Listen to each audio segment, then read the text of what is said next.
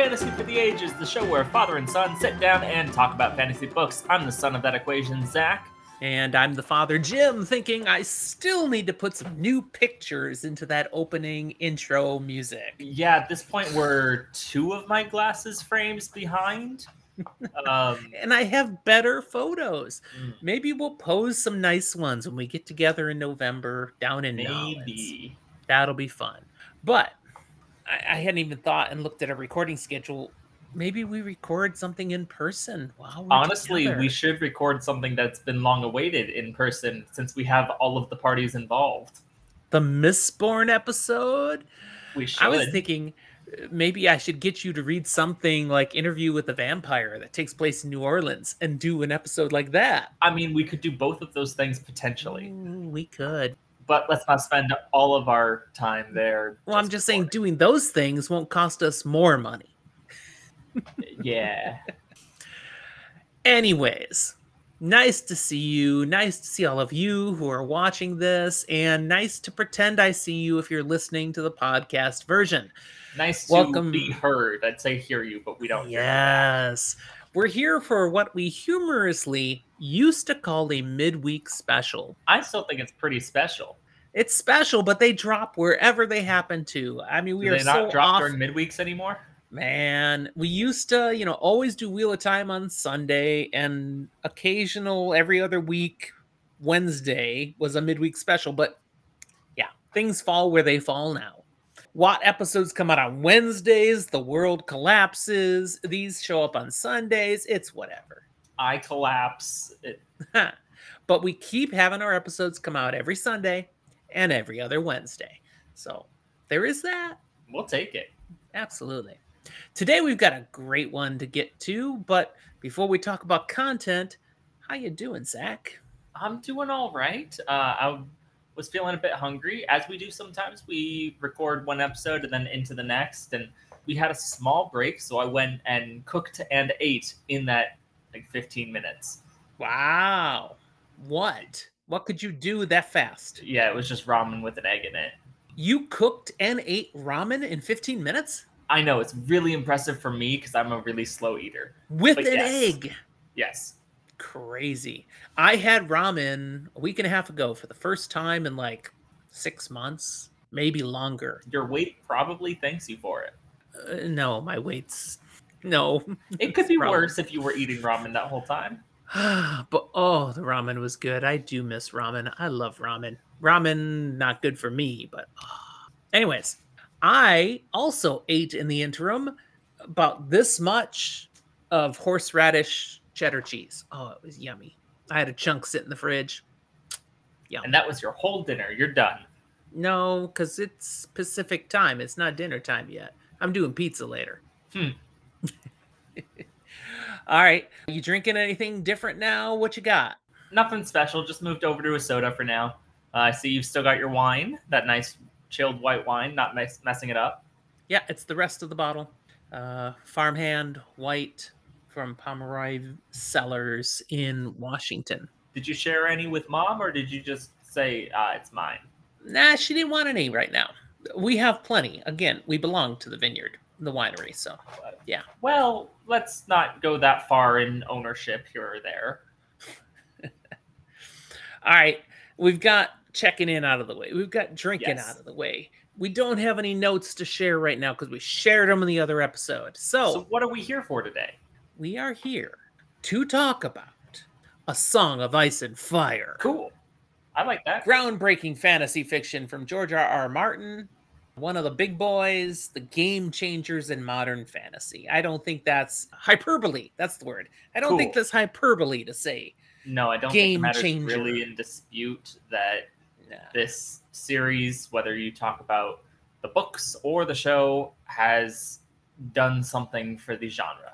So this is a to read or not to read episode. So as we talk about this series, our goal is to help you decide if you haven't read it, should you or shouldn't you go ahead and read this series? Notably, it is a to read or not to read, not a to watch or not to watch. Yeah, that's a different topic. I'll get onto that. But I want to say if you've read it already, we're either going to validate that decision or tell you, have you lost your mind? What were you doing? Okay, mm-hmm. No. Reading is subjective. So you read what you want and you love what you love. I talked in our last episode how I read recently Timothy, connected to the zombie Fallout series, and that it's a novella that most people would hate, and even I had trouble getting through. And yet I read it because I'm a zombie apocalypse fan. You love what you love. So very subjective. That's what we're saying. As we talk about this today, though, we want to recognize you may have a different opinion, and props to you. We are not devaluing what anyone else may think of A Song of Ice and Fire.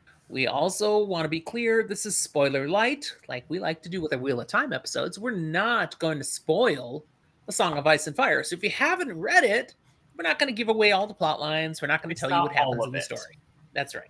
But we will hope to give you some legitimate reasons as we work through this episode why you may or may not enjoy reading this book series. So we always start out with just the facts. This is my research. What do we got? So let me talk just a little bit. This is an epic fantasy series that I was like, really? Holy cow. The first book came out in 1996. I did not realize this was that old. I certainly didn't hear about it anywhere close to 96. It was not on my radar way back then. So the first book in the series, A Game of Thrones, was in 96. Martin apparently started writing it in 91, and he put 5 years into getting this book done and getting it published. Now, this is another series, like Wheel of Time, that was originally figured as a trilogy, but the material blew up on the author. He's like, I can't write everything I have in my head in 3 books, as it turns out. So his current plan, and I say that plan, is a 7-book set. Unfortunately, the series has not been continued since 2011. Oh, that's when book 5 came out. It's been 11 years with no new book. 2011 was when A Dance of Dragons was published. One could make an argument Martin has struggled to pull all the storylines together in a satisfying manner as the story expanded. I mean, you consider the years these books have taken. Let me lay that out just a little bit more so you understand where I'm going here. I said A Game of Thrones back there in 96.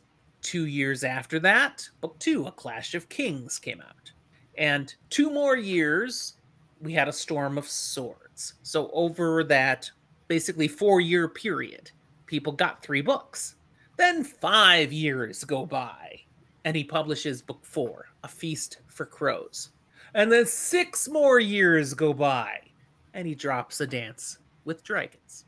And now we've been waiting 11 years for that 6th book, which he's already shared the title is The Winds of Winter, and that he keeps working on it.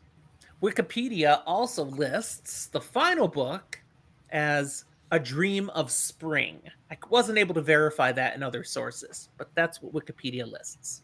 Now, that all said, George R. R. Martin has not sworn that the series will end at book 7. That's his plan.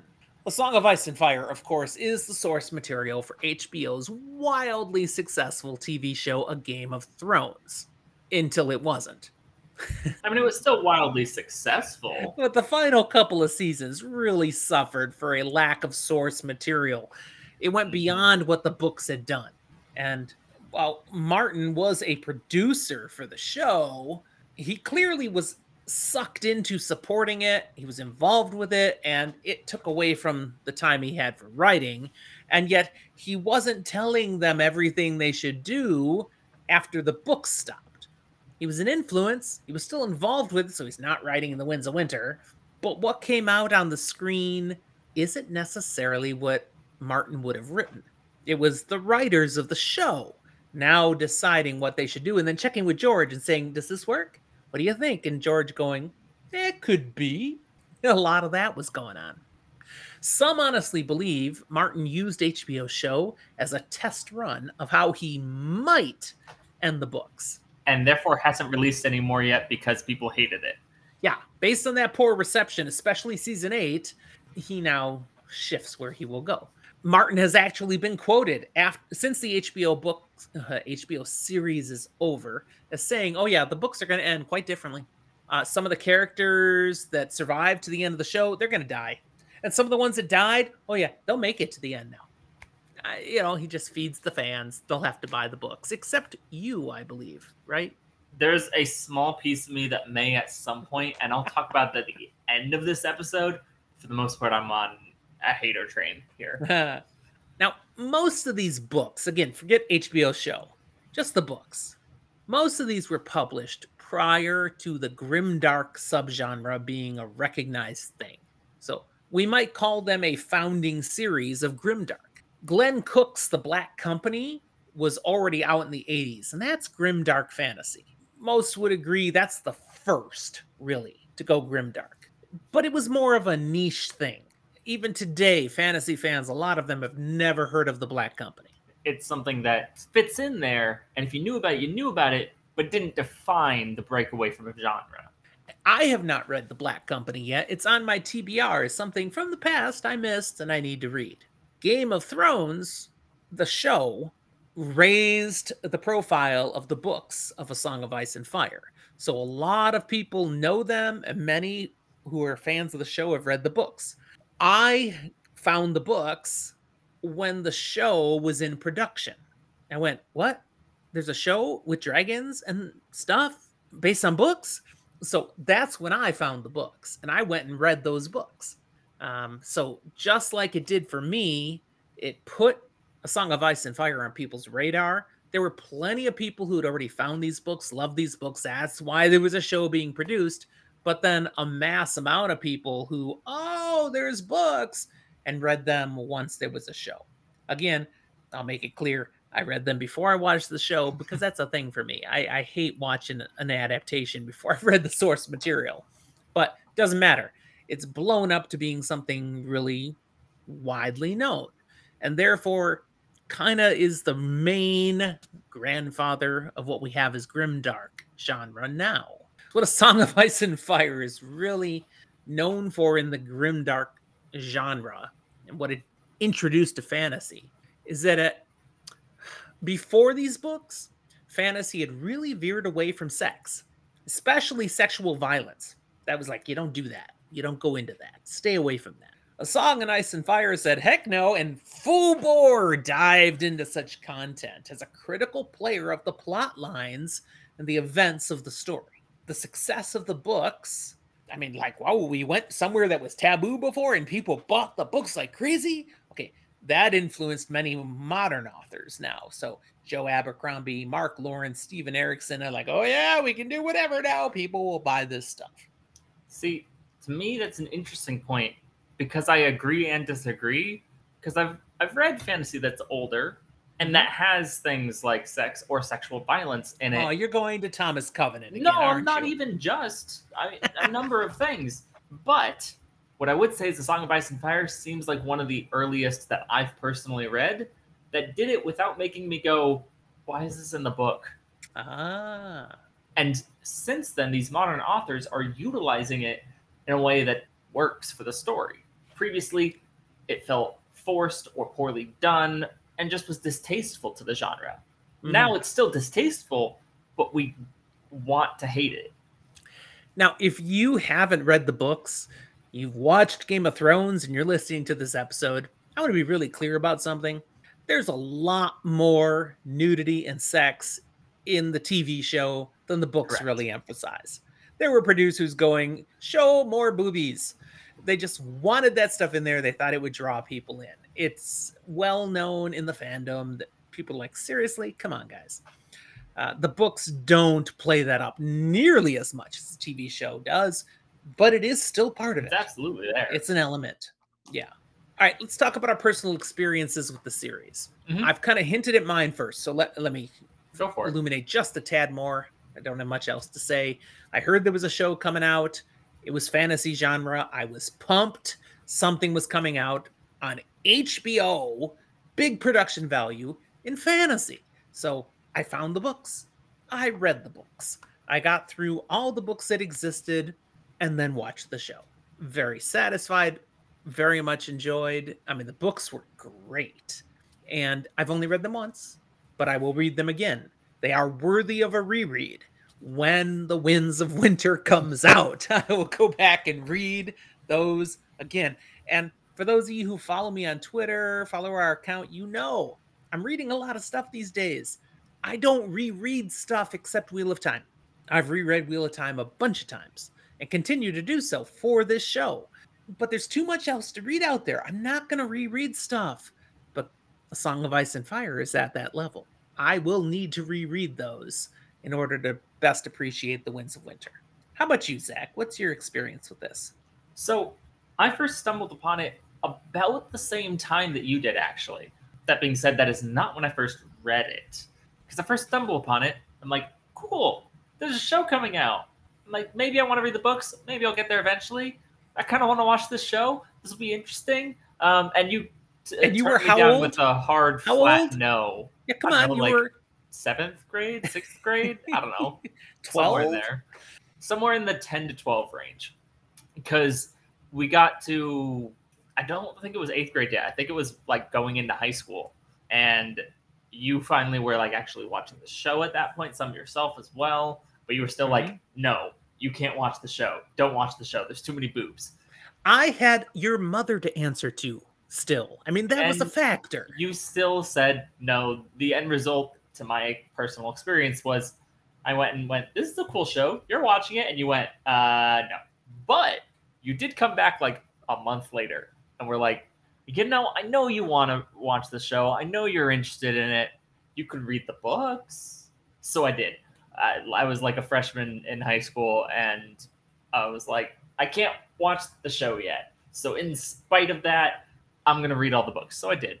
Give it another couple years, and we watched through what was available at the time together, and then watched what came out more in the show. I enjoyed the books, but it was always at that point kind of a, I'm doing this because I can't watch the show, which is a weird experience for me because often I do enjoy reading books and then seeing the adaptation and all these things. But this very much was, I knew the show was good. I wanted to watch the show. This was the next best thing, even though theoretically it's better. So this isn't specifically an episode to compare the books against the adaptation on HBO, but I want to take a moment for it anyways. So forget about the episodes, the seasons that are beyond the books. Yeah. Just the adaptation of what is source material in the books. How do you feel? Did they really bring it home with the adaptation, or are the books still truly better? What do you think? As it stands, I prefer the show. Wow, really? And it's a personal point that the actors specifically, not just the writing or the choices, but the actual acting done did such a good job of bringing characters to life and giving them life that doesn't exist in places in the books that I love seeing their interpretations. And if I think about the books, many of the characters I think of as those characters, how they're portrayed there now, because I think it is as good or better. You know nothing, Zach's son. Yeah, that is not true throughout the entirety. But for many points and pieces, I think the show does such a good job that it cuts away a little bit of the dead weight of the books. I will agree with you, though, that the adaptation, when it was with source material, was really well done. They made some changes. One of the changes they made that I was sad to see was the cutting of the Lady Stoneheart storyline. I found value in that storyline, even though in the end it doesn't really go anywhere. At least as far as we've seen in the books, it's kind of left dangling. So it was the right choice. Yeah, it was the right choice. Leave it out of the adaptation. But to see, again, we're not full spoil, but to see what is done with that character in the TV series and where things end, it's like, no, I want the more. Come on. So anyways. Now moving back to just the books. Yes. This is about when we start getting into some strengths and weaknesses, right? Right.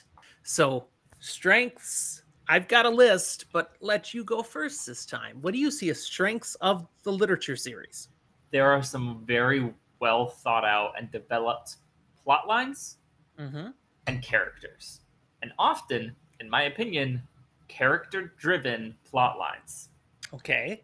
That the plot lines aren't the device that goes through and the characters meander through it, but rather there are fully fleshed out characters who exist that aren't just all good or all bad, but a whole messy mix. A lot of nuance. The interactions between those characters, the characters, just how they are, how it plays through. That is what shapes this story. That's what gives it its spirit. And I think that's a really big strength. A strength I'll add in is it is really epic in scale. There's so much that they are tackling in the story. And the geography has a play in that.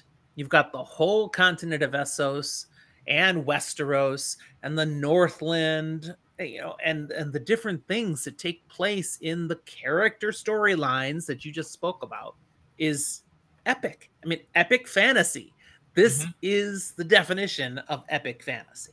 I've got more, but do you have another one? No, keep going. I want to riff off of what you brought in. No one is ever safe. That kind of became a trope almost as people watched Game of Thrones. But it's very true in this book series. There are no sacred characters. Anybody can die. Anybody can have horrible things happen to them. It's grimdark. To me, that feels simultaneously like it could go to the strength category. It also could kind of go to the weakness category, depending. And so to me, it's less of something that is good or bad for the books, but rather a choice, an intentional choice, and one to commit to. You mentioned the character stories and how intricate they are, how grand they drive the story. This ties into the next thing I'll say is a strength, and that's, I wrote it as the layers of the onion. Thank you, Shrek. There's so many layers to this story.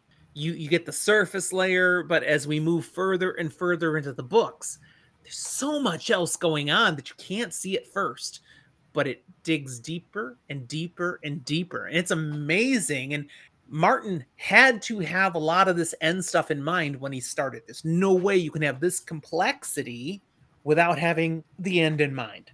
He had to have thought this through. And I'll go a step further with that complexity, those layers, the level of world building that exists within this universe, this world, this place where our story takes place is fantastic. We tie back into the epicness, the extra bits and pieces that interconnect, and we also just throw in that little thread of lore, those tidbits and pieces that you can make and pull stories from the past to make other stories that were never explicitly given. Mm-hmm. Yeah. I've got one more strength that I'd put in there. That's just the quality of the writing. This is some really solid literature. George R. R. Martin, he hit it out of the park. This is some really good stuff to read through. The prose is on point. The depth of the writing, it's never hard. My remembrance, it wasn't hard to read. It was engaging to read. You didn't want to put the book down. You wanted to keep reading. What's next? What's coming? I thought there was high quality to the actual writing of the story. Does that ring true for you? I mean, I had a couple points here and there where I was a little bored or felt like I was plodding through. I didn't find it was poorly written, but I did find every now and then there were pacing issues for my preference. Okay. Let's talk about weaknesses. Are you going to say pacing issues is a weakness, or is that just a minor little thing? Would be one that was a little bit difficult for me, in that there are often real high highs and parts that we really care about, but there's often a lot of subtle building, which is very interesting and has backstabby politicalness and is cool, but can be slow. I don't think it's necessarily a huge problem, but it is a knock. Sorry, speaking of slow, took me back to the TV series and that opening that they created with all the little wood things and gears and stuff. And I was like, come on, can this be done already? It was fascinating. If you watched, what are they featuring now? What's going to be in this episode? But I was like, yawn. I would fast forward. I liked it because I really like well-made music. If it's a good intro, I never actually mind watching the intro to a show. I'm totally fine skipping it. That option that comes up on streaming services, I'm totally okay with it. But if it's good music, I don't mind sitting there. Jason in Discord is like, yeah, 100%. Music was great. Yeah. Should we talk about Ed Sheeran now? No, sorry. Get off of the TV show. Okay, back to the books. Other weaknesses? What you got? I have two. Okay. One, that it's unfinished. Yep. And probably never will be. Okay, sorry. 11 years with no new book. No, I have faith. He's going to finish the series. Please don't go beyond 7 books, because we're going to have this next book in 2023. And then it's going to take 20 years for the last one. And he can make it that long on life support. So that's it. 7 books. The other weakness I'll give, though, is the graphic content. I mean, there are some things that are really hard to read, the stuff that happens. It is not for everyone. And that's true of all Grimdark. Okay, so Grimdark is really not for everyone. Game of Thrones is not. Said it again. A Song of Ice and Fire is not for everyone. And if you don't like that kind of stuff, there's nothing wrong with you. The content's messed up to a degree. Legit. It's fine if you like nicer things. And that's less of a weakness of the series and more just a disclaimer about preference. If that is not your cup of tea, that will absolutely be a weakness and a deterrent from reading it. I do want to tack on to the it's not finished yet. I need to add in it may not be finished. My pessimism goes, dude's taken 11 years for this last gap and we still don't know when it might come out. And he doesn't need the money. Game of Thrones. And most importantly to me, he's been on the record adamantly saying if he does die before finishing it, it dies with no one will finish it. Yeah, that sucks. And I'm totally okay leaving an ambiguous answer because, yeah, it's your work. You don't want to just, like, pass it over to someone else. But it is a deterrent to trying to read it when the author goes, yeah, if I die, you guys don't get to get a conclusion to your story. Let Joe Abercrombie finish. Mark Lawrence. Come on, there are guys out there who do it justice. I don't want any of them to finish the series, but if he passes away... Don't ask Brandon Sanderson, because Sanderson would screw this up. He can't do Grimdark. Probably, but at the same time, he can nail an ending. So He can. Oh, man, we are so in his debt for Wheel of Time. Wheel of Thrones. I don't know where that came from. The Wheel of Ice and Fire. Yes. All right. Any other weaknesses you want to highlight? I think those are the big ones I wanted to point out here, really. Okay. Well, would you ever read this again? I already told you I will. I have, if it comes out. Multiple times on our podcast said no. I'm putting one disclaimer in. Okay. If the series is ever finished, the final book actually comes out. 2 books come out and it's done. Not just 2 books, 2 books, and it is the final book. And it's done. Not there is another. I probably will actually go back, finish, read it. I will. Good, but I'm not going to reread and read the next book. I'm not waiting for the next book to come out. If Winds of Winter comes out, I'm not reading it until the next one comes out. Fool me once. But exactly. It's not worth it to me to get my hopes up if it doesn't get finished. That is a fair waffle, and I will give that to you. I respect that. I'm on board. The Winds of Winter is going to come out. I don't know if the last book will ever, but the Winds of Winter will come. I will reread and do the Winds of Winter. It's worth it. The books were that good. I won't mind reading them again. I know I will get more from them. I'll even have more times where I'll go, wow, that's different than what they did in the TV show. So I'll enjoy that. But we do hope it finishes. Jason's sure it's not going to finish. He's on Team Zach there. I mean, it's fair. All right, rating scale, 1 to 100. Thinking of all the ones we've rated so far, all the ones you're comparing that you've read, and now you compare this series to. You want to go first? Sure. Or I don't remember where I put any of the other books I've read. It's so subjective. 82. Ooh, I gave it an 85. So we're in the same ballpark. It's definitely high tier. It's good. It's not the best. It's not at the very pinnacle, but it's high. Yeah, it's strong. And here's the thing. It's got wiggle room to go up or down. There's still books waiting. we usually, after we rate it, talk about would we refer this book, would we recommend it to people, who would we recommend it to? And I'm going to jump the gun a little and just go right into that, because do it as it stands, I wouldn't. Wow. As it stands, I wouldn't recommend it, because if someone got super into it, if they really loved it, like they probably would, then they're going to be just as frustrated and let down when they hit a point and can't do it. And I don't think it's good enough to recommend with that, knowing that's the situation. See, that's where I'm going here. Wow. Because you got King Killer Chronicle out there. Same circumstance. It's been two books of a trilogy for over a decade. And yet people vehemently say, oh, the first two books are good enough on their own. You should read them. You're saying A Song of Ice and Fire is not in that category. As it stands. Now, we jump ahead 15 years and George R. R. Martin dies. And there's still only 5 books. You give him 15 years. That's pretty impressive. Yeah, I know. But say he gets there, he dies. There's still only 5 books. I'd probably recommend it to people. Because if you know there's not more, yeah, it's not satisfying as a conclusion, but it is a good, worthy read. And you could say you can always watch the show at the end to see a really sucky ending. The reason I wouldn't recommend reading the books necessarily to most people is just because I think it's good enough that you'll want more, you won't get it. So until knowing what the answer to that will be, I have a really hard time actually recommending it when I could recommend something else. Okay. Well, I would recommend this to anyone who enjoys the grimdark subgenre. Because, I mean, it's historic. It's where it kind of got its mainstream start, and it checks all the boxes for grimdark. Also, anyone who enjoyed HBO's Game of Thrones, it's a duh. If you watch that and you read these books, you're going to like it. But I will also say, as I thought this through, A Song of Ice and Fire is best for experienced fantasy readers. Be tough for someone to jump into if they're new to the fantasy genre.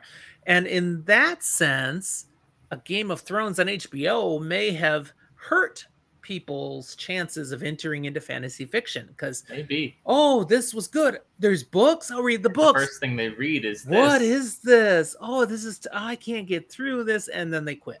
And I'd even go to the extent it's good for readers of epic fantasy. If all you read and all you enjoy is urban fantasy, which is great, you might not love the deep epic fantasy that you find in A Song of Ice and Fire. Instead, it's a different feel. And sure, they're both fantastical, but it's very different. Indeed it is. All right. Have we done justice by A Song of Ice and Fire? Probably not. But, you know, at the end of the day, I'm okay having another one of these episodes in however many million years if it gets finished.